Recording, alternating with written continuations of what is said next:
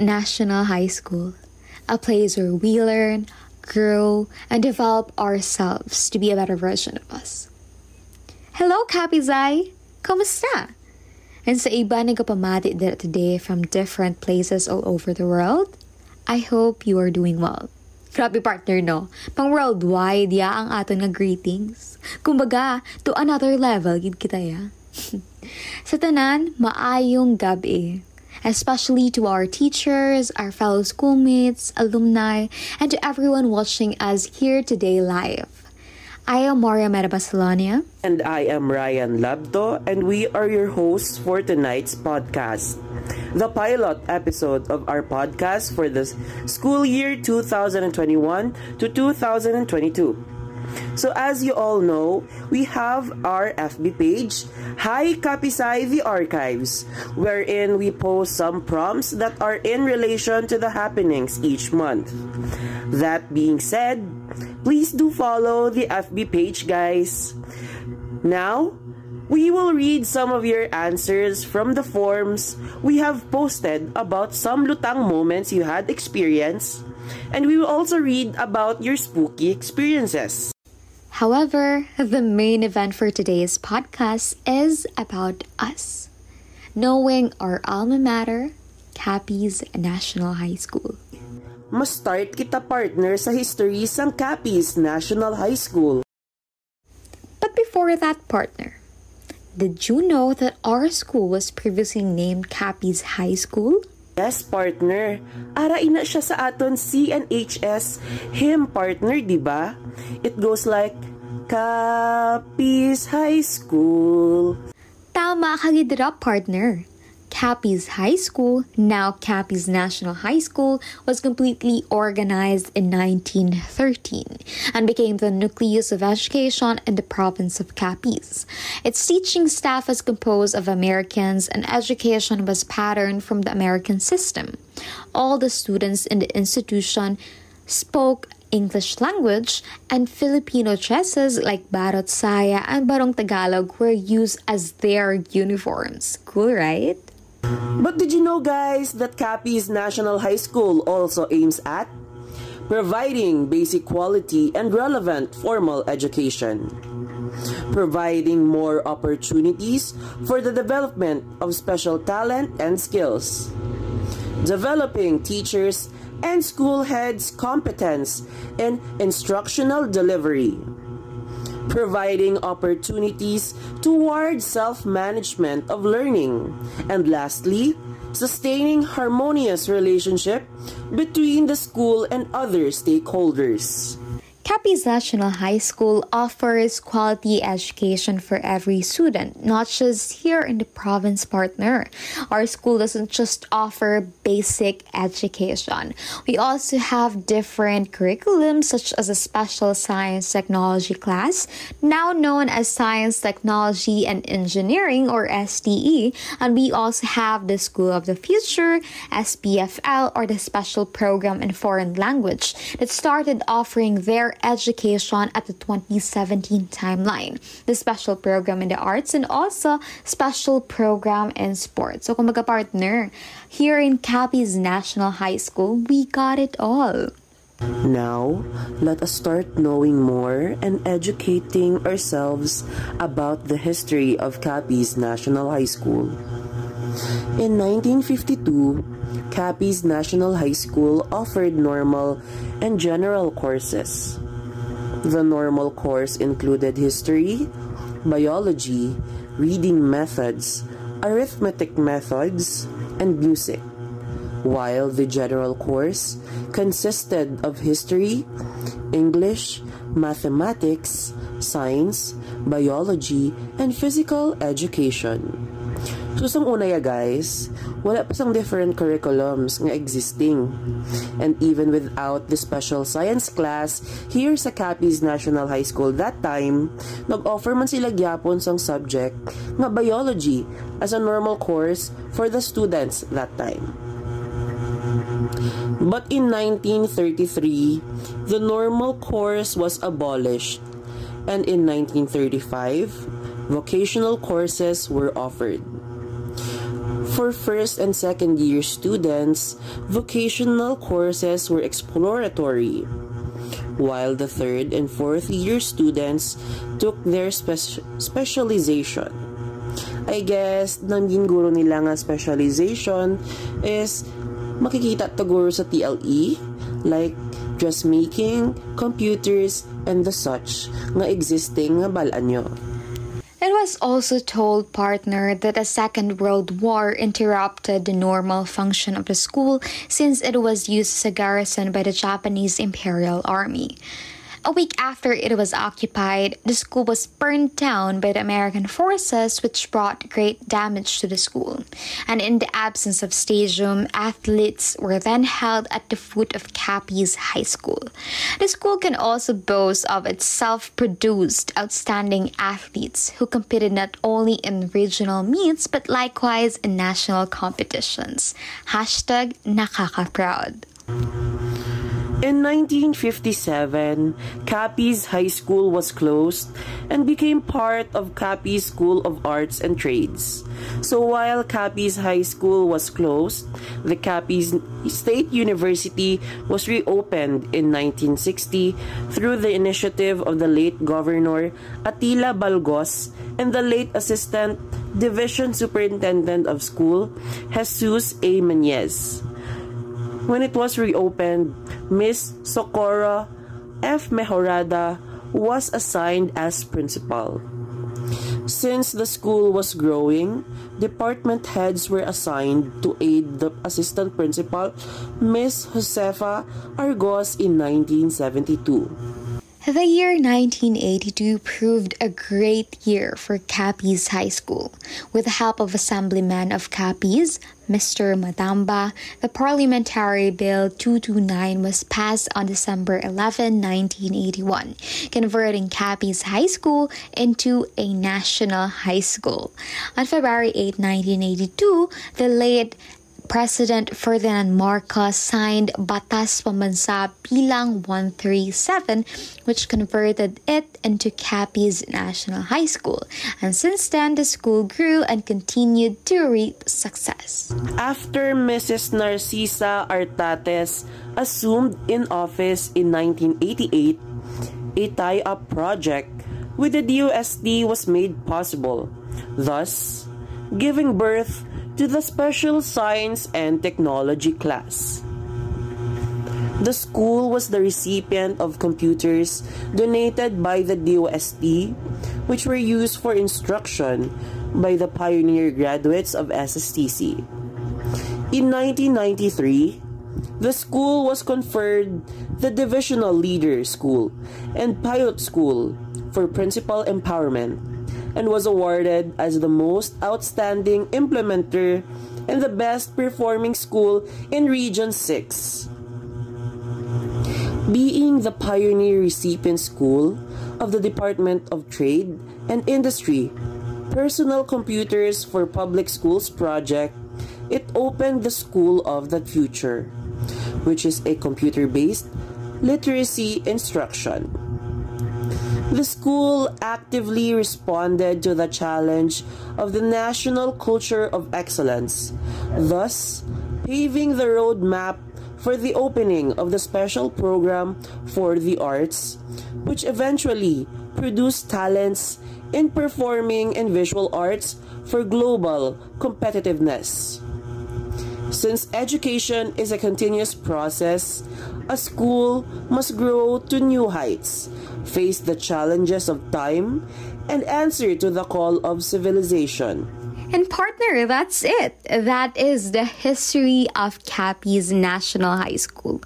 Grabe, gidya gali partner, no? Kalaba, gidya pa man. Pero paano mo dabi? Kay kadugay, nagali isang aton alma mater, nag-offer isang quality education para sa mga estudyante diri sa probinsya sang Capiz. Yes, partner, kadugay na gid in existence. But before we forget, let us share some trivia about the school to our audiences. Did you know that the first ever principal of Capiz National High School was an American? He was Mr. Jacobson. while the first Filipino principal was Mr. Delphine Reynaldo. May ara pa kami guys, mga baon para sa inyo. Pero later naman, para may thrill, di ba partner? Ay, oo. Ay, oo. We came prepared and not pressured. Partner, let's go back to our topic earlier about our alma mater. You know why? The first time nga naka-step ako inside the institution, nag-wonder gid ako, nga man kadamo sa buildings diri ba sa Kapisay? And did you know guys, the reason why Capiz National High School has a lot of buildings? Tindahans, offices, classrooms, libraries, and everything. Kadamo gyud some buildings sa Kapisay. And the reason why is because of the population of the students wherein kailangan magkaroon ng sapat na teaching staff for almost 6,000 plus students. Pati man ang supply and demand for food and other items that can cater the needs of the students. So now you know. And now, for the next part of our podcast, we will be sharing some of the thoughts and opinions of the students who shared their experiences in our official Facebook page. First up, their spooky encounters in life. Guys, this is what you've been waiting for. This is it. So, pamati kamo. So partner, let's start off with our first sender. Iya username. Ceiling is my favorite area of assignment. Our first sender said, Back in 2017 or 2018, during our departmental exam, I was assigned in one of the rooms sa dwarf building. Damo on actually horror stories regarding the said building. And sure enough, we experienced something paranormal. The departmental exam period lasted for two days, I think. During our first day, the light started flickering and then it went on and off without turning the switch because, of course, gati kami test, kagapong ko, bawal kami maglakad. It was bothersome, kay if ga-flicker ang lights, gahambal ang other students and ang proctor nga, nan, arat na siya. We were intrigued, kay syempre, balaan namon kung sino ilan namin. And we were distracted. For how many hours nagapatay sindi ang suga, madulumang room. So, we were taking a text. Extra spooky and mabudlay mag-answer sa test, sang test sa dulum bala. Imagine nyo na. The next day, gingpakadtuan nga sang electrician ang room namon. So while we were taking the test, naghambal ang kakayo nga wala man problema sa linya or sa bulb mismo, so pati siya natingala. Nag-conclude gid man kami na si friend ang responsible sa pagpatay sindi sang suga. Anyways, mas damo stories about the chem lab though. Thank you. Again, ceiling is my favorite area of assignment for sending us your spooky experience. About partner, nabatian ko naman actually nga story. Kay isang grade 7 man kami, there are seniors nga gina inahadlo kami nga nan may friend kamo da bala so basi ma-assign kamo sa mina nga building prepare kamo extra chair Okay, we have our next sender partner. We have Kix Dindino Go Rarar. Uh, kahaba sa iya nickname, pero sige. Hambal niya about sa iya spooky encounters. Ha! So I'm just gonna share two of my experiences because why not? Okay, so first is that it was around 7 p.m. and I was going home from tutor that time. Grade 1 daw siya partner. And there's this medyo abandoned house malapit sa house namon.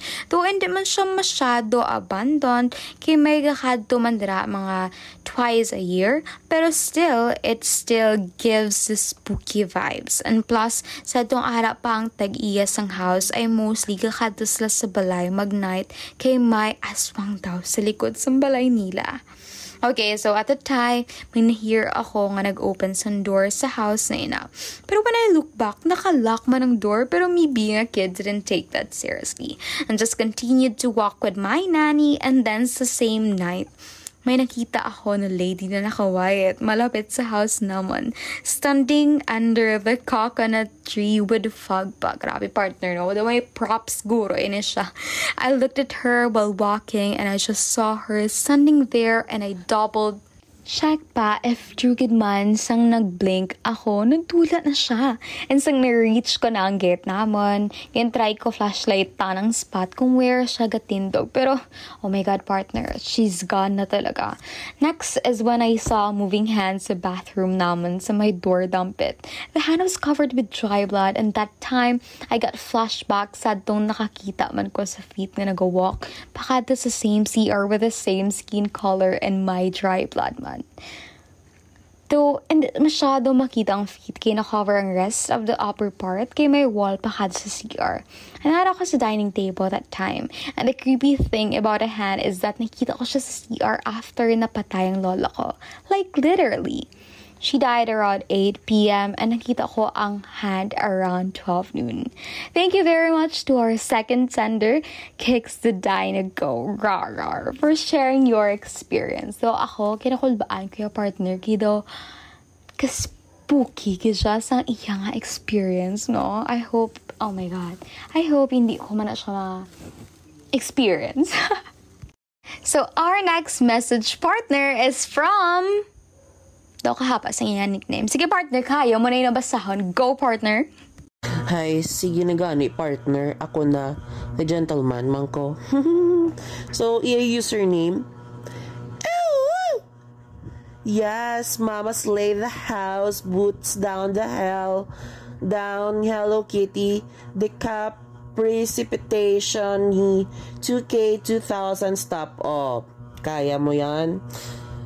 Sa, sa sender, thank you. Gid beha, gid pabudlayan mo kami. As in, hmm, pero thank you for sending.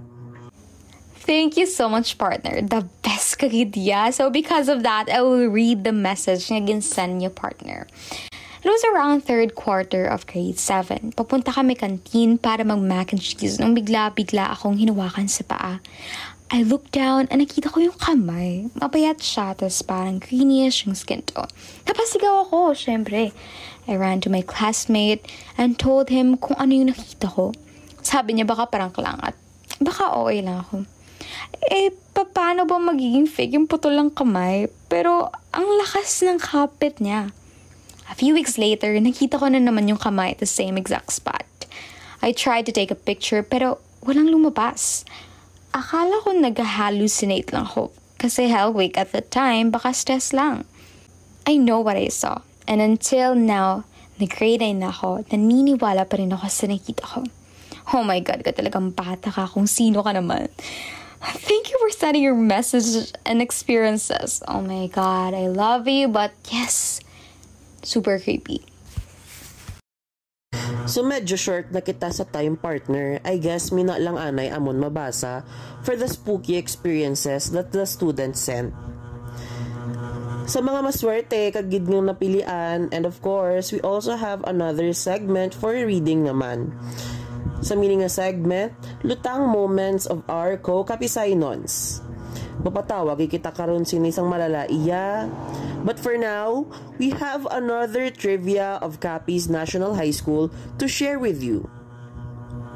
In the year 1993, the school was conferred the divisional leader school and pilot school for principal empowerment and was awarded as the most outstanding implementer and the best performing school in Region 6.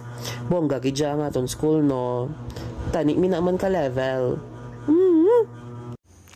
Yes, someone partner, proud Capisignan here. And partner, I also have one here. Did you know that Capi's National High School continued to grow as a prime secondary school in the province as well as in the region and even in the whole country after it was awarded and recognized internationally for the Science Investigatory Project in the year 2006 in the United States? Grabe partner no. Nakaka-proud gid ya.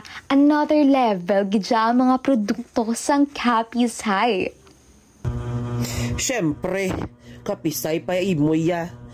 And now, partner, we will be sharing again the lutang moments of our fellow schoolmates in Capisay. Nako, nakakamiss talaga ang face-to-face classes. Pero I know, no, tanan kita may mga lutang moments kidya, even yanda ang online class na. So, our first sender, Pisces, said, so sa grade 8 ko, last 2019, during lunchtime, syempre, gachika minute kami sang amon ng mga classmates. Kami nga daan, basta lafang, babaan. Tapos, nagtalikod ko going to my locker. Na-realize ko nga may nagtago sa akong bag. Tapos, muni ang lutang moment ha. Suminggit ko sang isa ka curse word. Then, nagsinggit pagid. Sin o nagtago sa akong bag. Baw pag atubang ko, pak! Ara gali amon advisor sa door. Nako. Tapos iyahamba lang sa akon. Baw gas baskog baskog gali tingog mukag. Baw partner. Medyo kalawya gid man kay advisor ang nagkatakop si mo. Imagine, gintago sa imo classmate imo bag tapos advisor lang gali makadakop si mo. Oh my God. If I were that, mapakaon na lang ko sa duta. But anyways, Pisces, I hope you're doing okay. Kag tani, limta na na sang teacher mo. Kag wala ka na pa guidance. Uh, thank you for giving this message. Kita ni mapatawa ta tanan sini. Thank you, thank you. We appreciate it. From our second sender naman partner, amo naman ko na yung iya nga pinaka-memorable nga lutang moments during the face-to-face classes. So manigani, grade 7 ako that time, ga klase amon math teacher. Iya klase tungkol sa mga point, lines, kag planes. Tapos nag-ask sa samon, gaan daw siya namon example sa plane. Then ako nga pabida-bida, medyo lutang, nagsabat, airplane ma'am! And the whole class started laughing. Pero maayo man kay bright man kuno ang iyeloyo. Yung tagaan man siya kuno sa example, some plane And how about some sender? Wala lang. Share ko lang. so, oh my God. Grabe, no? I think daw may muni man ko, daw may same experience when ako sa iya partner, pero hindi siya sa math nga klase. I think para during siya ata sa PE. Pero, hindi na ako mag-share, no, partner, no? Kaya daw kalahuya, hindi ang akon nga inubra during our class sa PE. So, partner, next sender? And for the last sender that we picked, Lala. Sabi niya, be, okay, so Friday morning, isa lang ko nagsakay sa tricycle pakadto sa school. And then, during kasakay ko, na-realize ko nga ang printed letters ang akong jogging pants wala. So, wala ko in mind at first since though, naukla na adto siya. So ayan, nag-agi pa ko sa main entrance where ang mga students gaagi pa sulod sa school. Pahinay-hinay pa ko lakat sini.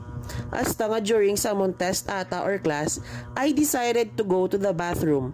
And then, sang nagtindog ko, ginambalan ko sa akong classmate, nga ah, baliskad ang jogging pants. Oh my God, nakakahiya yon Beshi. Manog whole day na ako yung nga sinuksok sang baliskad nga jogging pants. Lupa, kainin mo na ako. Girl, or be, I feel you. Kay ako na-experience ko man na. Hindi lang actually jogging pants ang akon nga nasuksok baliktad, kundi pati t-shirt. Kung wala ko guro, ginambalan sa akon nga teacher. Bow nakibot na makibot na lang kamo guro ba palalibod pa naman ko sa kapisay labay-labay ko guro nga baliskad akong t-shirt but anyways sender I hope ma-remember mo ni kay meaning nga memories magalas niya forever. Thank you for sending this and for sharing this story to the students of Capiz National High School. We really appreciate it. And that last lutang moment wraps up our first episode for the Capiz National High School Supreme Student Government's first ever podcast. We hope you learned a lot from the trivia we shared and got to know more about our school. But before we end, we want to thank Socratic Visuals Committee that worked hard for the podcast to materialize and this first episode to become successful. Thank you to Mariam Meda Basilonia, Maita Sofia Tonel, Anthony Yvette De Gala, Zedric Winque, Margaret Pauline Azaraga, Maria Laila Juliana Abella, Zia. Bulkerin, and yours truly, Ryan Lato. And to the Capiz National High School Supreme Student Government President, Ms. Charisse Diane Falco for the support, help, and love. If you guys have any suggestions for our next episodes, just comment down below and we will try our very best to make them happen. Once again, this is Moria Marabasalania, ang cute niyang Chikadora. Have a good night! And Ryan Labto, inyong talakitok and raffle boy. Have a good day, everyone. See you in our next episode. Bye-bye!